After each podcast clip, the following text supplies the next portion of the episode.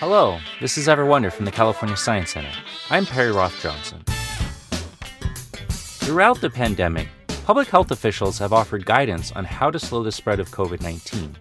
Since March 2020, we've learned how to properly wash our hands, we've practiced physical distancing, and wearing face masks has become a regular part of our daily routine. All these interventions are designed to slow the spread of COVID 19 based on everything we know about how respiratory diseases typically move from one person to the next. But with everything new we've learned about COVID 19, do you ever wonder what we actually know about how it spreads? We invited Jose Luis Jimenez on the show to talk about the science of COVID 19 transmission. He's a professor and aerosol scientist at the University of Colorado Boulder. You may have heard of him or some of his colleagues when more than 200 scientists published an open letter to the WHO supporting the claim that COVID 19 is an airborne disease. Now, in this conversation, you'll hear us talk a lot about aerosols versus droplets. What kinds of evidence helps us understand how diseases like COVID 19 spread, and why it's been so hard for some medical and public health experts to let go of the so called droplet dogma. It's a fascinating glimpse into the history and process of science with really important implications for ending the pandemic. Take a listen. Jose Luis Jimenez, you are a professor of chemistry and an aerosol scientist at the University of Colorado Boulder. Jose, welcome to the show. Thanks for having me. Yeah, and Devin Waller, co host of the show, is also here with us. Hi, Devin. Hey, Perry. Great to be here. And hi, Jose. Thanks so much for joining us. So, Jose, one of the reasons we're so excited to talk to you is because you recently published an article in The Lancet titled 10 Scientific Reasons in Support of Airborne Transmission of SARS CoV 2. Now, I bet many of our listeners already know this, but just to be clear, SARS CoV 2 is the virus that causes COVID 19. Um, but throughout the pandemic, you've also been active on Twitter trying to communicate some of the science around COVID. Uh, before we get into all of that, though, can we just start with some basics? Like, why do we study disease transmission in the first place? Why is that useful for public health protocols for controlling the spread of a disease? Well, it, it is very important to know how a given disease is transmitted in order to be able to protect ourselves from it. Like if we know a given disease is transmitted through mosquitoes, like malaria, or through sexual contact, like HIV, or through airborne transmission, like COVID, then we need to do very different things to protect ourselves. So that's why many scientists study what are all the possible ways in which each disease is transmitted. And and how does your expertise as a professor of chemistry and an expert in aerosols, you know, help us understand disease transmission better? You know, specifically with COVID-19. There are there are some diseases that has been known for, for decades, like tuberculosis or chickenpox or measles, that are transmitted through the air through aerosols. This means that there are little bits of saliva or respiratory fluid that leave a person and they float through the air, and other people can inhale them. And this is what we call airborne transmission. And um, I started investigating with, with many other scientists whether this was playing a factor, was playing a role in the transmission of COVID 19. And at the beginning of the pandemic, we were told that it was not, you know, that the WHO was certain this was not important. Um, but throughout the pandemic, really, there has been a lot of research that has shown that that was incorrect. And really, it's probably the main way in which uh, COVID is transmitted. And, and like, what are you studying? You know, before the pandemic, what what kinds of things were you studying that seem to kind of translate um, between your earlier research and, and COVID 19 during the pandemic? Well, not, mm, before COVID 19, um, I studied aerosols. I studied aerosols for, for 20 years for different applications. So we have studied how aerosols behave indoors and also outdoors in terms of pollution, the, you know, the um, aerosol pollution or particulate matter, as it's also called, is the pollutant that kills the most people worldwide, about 7 million people a year. Wow. And it also plays a role on climate change. So for all these reasons, we have studying, you know, how do aerosols come into the air? How do they behave once they're in the air? How do they come out of the air? How do people breathe them in? Um, how to build mathematical models to explain or to quantify all of those different things. So all of these skills prepared me well to understand um, COVID transmission. Jose, a few months ago, we opened an exhibit at the Science Center. It's called All in This Together. It's about COVID 19 and how science helps us understand how our individual actions affect broader communities. And in the exhibit, there's a video called The Air You Share, where we show how far the air that comes out of our mouths and noses that we breathe um, spreads.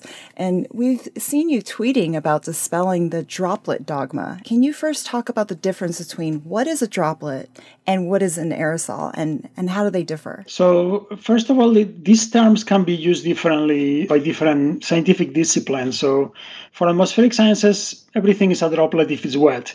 But in the field of disease transmission, they have this specific terminology in which a droplet is something that falls to the ground quickly. It's a projectile.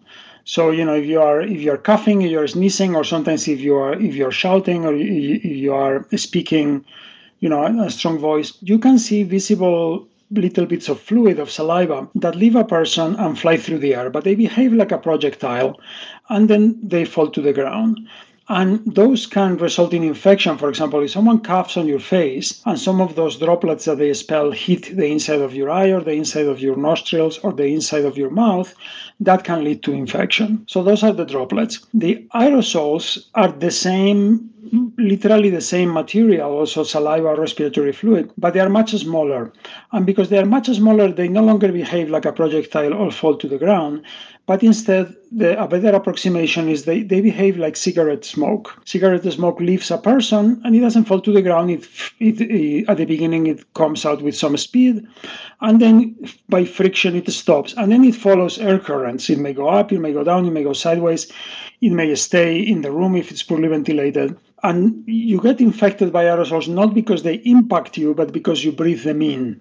Uh, how do we know how COVID 19 spreads? So, in April of 2021, you had this Twitter thread about a Lancet article that you co authored that lists 10 pieces of evidence to support airborne transmission of COVID 19. So, can you give us maybe like the top two to three pieces of evidence that you listed in the article, and can you break them down a bit? Yeah, so, so, so in principle, a virus like this could go in three ways. It could go through surfaces, someone um, coughs on their hand, and then you touch their hand, you touch, and then you touch your eye. But now we know that that's very inefficient. So we, so the CDC tells us that's a chance in 10,000 or something like that. So then really we are left with what we discussed before, the droplets or the aerosols. So it's either the projectiles that leave a person that can impact someone else in the face, otherwise fall to the ground, or the aerosols that float around like cigarette smoke and you can breathe them in. So we have to distinguish between these two possibilities, right? And and we can look at many different types of evidence. So I think probably the clearest one is that for this disease there is a huge difference in transmission indoors versus outdoors. There is many studies, and it's at least 20 times less likely to get infected outdoors, maybe as much as a, as a thousand times more difficult to wow. get infected outdoors. Mm-hmm. And um, you can imagine if you're talking to someone or someone is coughing and is they're producing these projectiles, these projectiles are going to do the same indoor or outdoors. The gravity is the same. On the other hand, aerosols, if you're smoking or if someone is smoking outdoors, the smoke will rise and be dissipated much, much faster well, if you are indoors, the walls and the ceiling are going to trap that smoke and give you many, many chances to breathe it in, especially if that place is not ventilated, which means that the air is trapped, basically. So if it was these projectiles, we would expect indoor and outdoor to be the same. If, if it's dominated by the aerosols, we expect indoor to be much easier for transmission, which is what we see. Then there is also uh, super spreading events which these are situations like the choir's case that we studied um, earlier in 2020, in which one person, for example, infected 52 in a choir rehearsal. And in that case, we know we, we talked to the choir and, and we got information from them in great detail. We know what they did. And we know that they didn't touch any common surfaces because they already knew about COVID, although they didn't know it was in their community yet. And we know they, they didn't spend enough time um, talking to each other or anything like that for these droplets to be to be the means of transmission. So only airborne transmission was possible, right, through through these aerosols. And there are many, many super spreading events, and there is not a single one that has been published that has been connected to these large droplets. Every single one points towards transmission through the air. And these super spreading events are very important for the pandemic because many people who have COVID don't give COVID to anybody. But then 10% of the people give it to 80% of the new infected, right? So, so this wow. super spreading is very important. And just to mention another one of a different type, there are experiments with animals. So we know, for example, with hamsters or with ferrets, they can get COVID and they can give COVID to other animals. And there are experiments that have been done both with hamsters and ferrets in which their only communication is through the air right? They are not touching. They, they cannot, if they cough, they cannot uh, reach each other, and they get other animals infected efficiently, right? So, so in, in animal models, we see that infection through the air um, happens efficiently. In July 2020, I saw an article in the LA Times about how you and 200 plus scientists signed an open letter to the CDC and the WHO challenging the official view of how COVID spreads. What was in your mind? What was going through your mind when you signed that letter? Well, that letter appeared on, on July 6th, um, but we had been working on it for a couple of months. Um, but really, the catalyst is on the 20th of March uh, of 2020, WHO comes out with an announcement, a tweet, a Facebook, where they say in big capital letters, fact, it is not airborne. The really? disease, COVID 19, doesn't go through the air, it goes through these large droplets and through surfaces. And to say that it is airborne is misinformation, and we have to all help WHO fight this misinformation. So now we we we thought this was not consistent with the evidence that was accumulating that there was airborne transmission, such as the case of the choir that we were already investigating at the time. So Lidia Morawska, who's an Australian scientist, put together a group of, of, of scientists, and, and, they contacted me and many others um, from different countries, from different um, disciplines, to talk to WHO together. And, and WHO responded very quickly, and, and we had a conference call on the 3rd of April, just a few days later. And we talked to Maria van Kerkhove, who's the person managing the pandemic for WHO, as well as the Infection Prevention and Control Committee, who are the scientific experts that advise WHO and that had decided that this disease was not airborne. And we had a good conversation, but it was clear that to them, the idea that the disease was airborne was crazy. They were completely stuck on, on this thing we call the droplet dogma. They were completely convinced it was a droplet disease and that airborne transmission was negligible and we were not going to make a lot of progress. We we exchanged some more letters some, one of which i coordinated and but it was clear they were not we were not going to make progress that way. And at the same time the evidence was accumulating. So we decided to write a letter that was also a scientific paper and um, so we wrote that between the group of 36 but then we realized that because this was because of WHO's announcements, the press was viewing us with very skeptically right? If, if uh, WHO says in capital letters, it is a fact that's not airborne, this is misinformation, and now there is Jose, the scientist, saying it's airborne, you know, I sound like some yeah. some some crazy person that's saying that this 5G that transmits uh, COVID, right?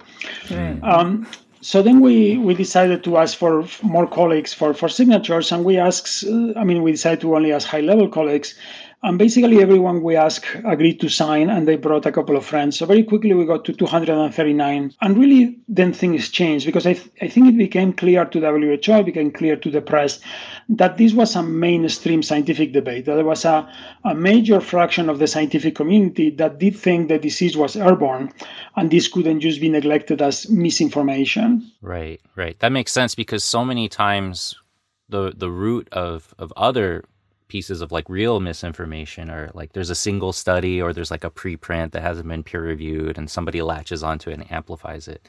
But your strategy of gathering 239 respected scientists who, you know, not only wrote this open letter, but you said it was a peer reviewed article as well that was published from the letter, you know, gave you guys firmer footing to stand on and it became more mainstream, which is mm-hmm. why I mm-hmm. probably saw it in the LA Times.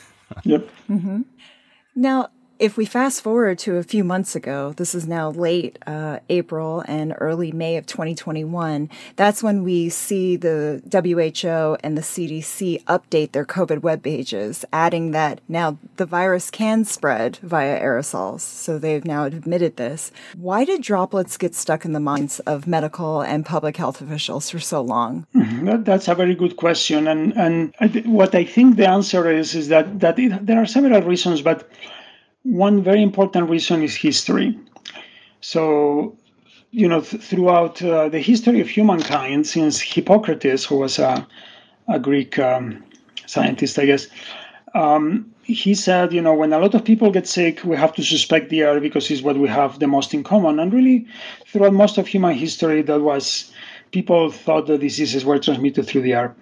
But then um, germ theory, you know, with Pasteur and Koch, is developed in the late 1800s and then we know okay infectious diseases necessitate you know some pathogen to go from one person to the other. And then people start investigating okay for cholera for malaria for uh, typhoid fever how does the pathogen go from one person to the other? And they realize that it's different for different diseases. And so then in 1910 there is a public health expert named charles chapin uh, who later became the president of the American Public Health Association. And, in 1910, he writes a book where he compiles all the evidence that has accumulated since germ theory about different diseases and how they are, they are transmitted.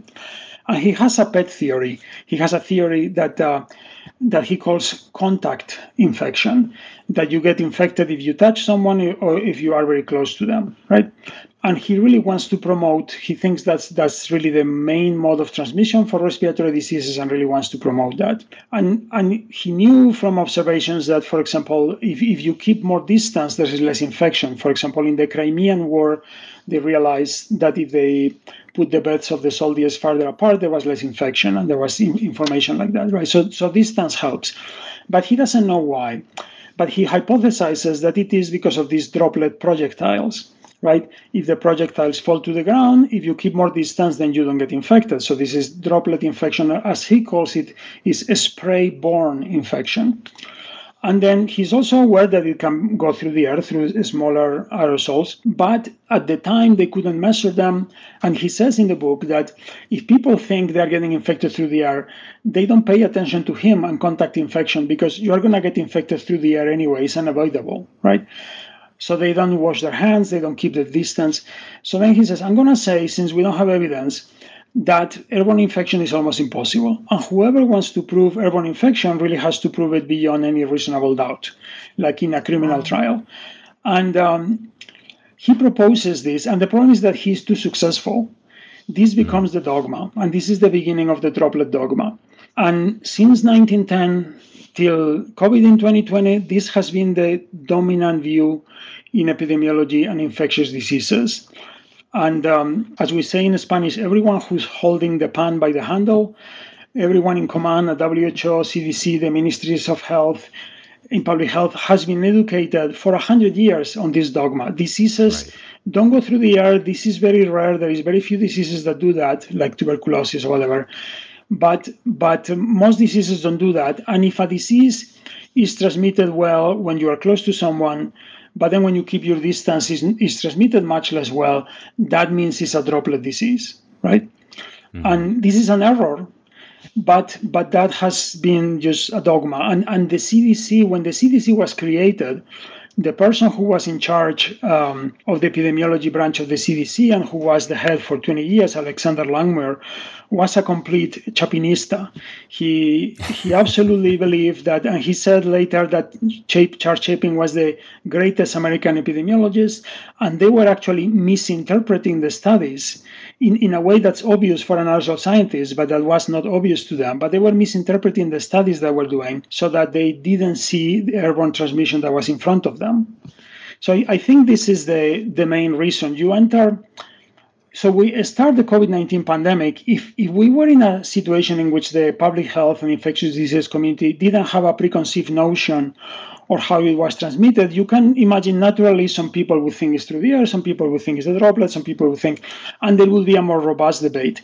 But we enter COVID 19 and there is a monolithic mm-hmm. belief almost complete that no, no, no, diseases don't go through the air. This is a droplet disease. And everybody in a position of power thinks that way. And the people who are challenging that are people like myself who are outsiders and who are not who are viewed as kind of ignorant, you know, in this and and WHO said as much. You know, they mm-hmm. they described us as, as ignorant on disease transmission. The problem is that now, for 110 years, this community has thought that aerosols were not important. Now, you don't study something that's not important, and aerosols are actually pretty complicated. So these people, I mean, they know very little about aerosols, and when they open their mouth, they make a lot of errors. And um, and and this is this is a big problem but but that's the situation we find ourselves in and and i realize that um, i mean sometimes people hear this and and i have to say even at the beginning when when someone was telling me about Chapin and, and before it was like what? This this sounds mm-hmm. so weird this, but but i've investigated it and i've learned about it and it, it is what it is you know? The the world is as it is and not as we would like it to be you know? Mm-hmm. well we're, we're so glad that you were able to join us and, and share your story and your expertise uh, jose. Um, what else? Are there any other stories you'd like to share? Uh, what else do you want people to know i mean there, there is one thing um, that i learned you know when i was investigating this this this droplet dogma and then seeing that people were um, so so convinced, you know, these epidemiologists and WHO so convinced that the droplets were so important. So I thought they must have, you know, amazing evidence.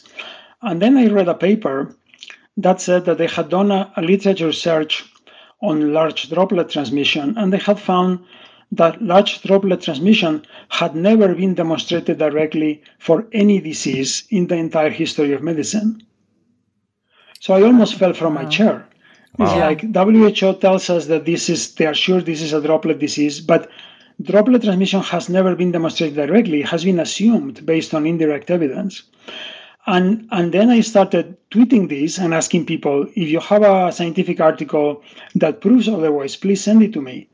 And I'm still waiting. Nobody has sent me any article that, that proves otherwise. I mean, this is also something quite shocking. And, and, and similarly with, with surfaces, you know, WHO early on told us that uh, the surfaces were very dangerous. And, and, you know, early on in the pandemic, we were already scared and we didn't know about this virus. They said, surfaces are very are, are what transmit. So myself, like everybody, started disinfecting the groceries and quarantining yeah, the mail and and doing all these things. And um, you know, and, and we did that for months. I mean, it took me months to convince my wife that maybe this wasn't needed. You know, and the, but they did that without having evidence. It was again based on on a committee having a committee of experts that was biased, that had six people who were experts on hand washing and who believed that this was an important mode of transmission. But the evidence ha- really has not backed it up. But that has really created um, you know a really bad pattern because whatever you learn at the beginning is hard to give up and in many many countries you still see people you know they don't open the windows they don't wear good masks but they disinfect the surfaces religiously you know. And mm-hmm. even you see in, in many countries they, they go around the streets disinfecting the streets which is a, that's is, is polluting and it's an absolute and complete waste of time. The, the sun is already a good disinfecting outdoors and outdoors there is almost no transmission anyway so so that just serves any pur- no purpose right? And then there, there are other things like um, plexiglass barriers, right? When when we are told that it's basically that these little projectiles of spit, that's how the disease is going to get you. Then we put barriers around everybody, so mm-hmm. that um, so that we don't get sick, right?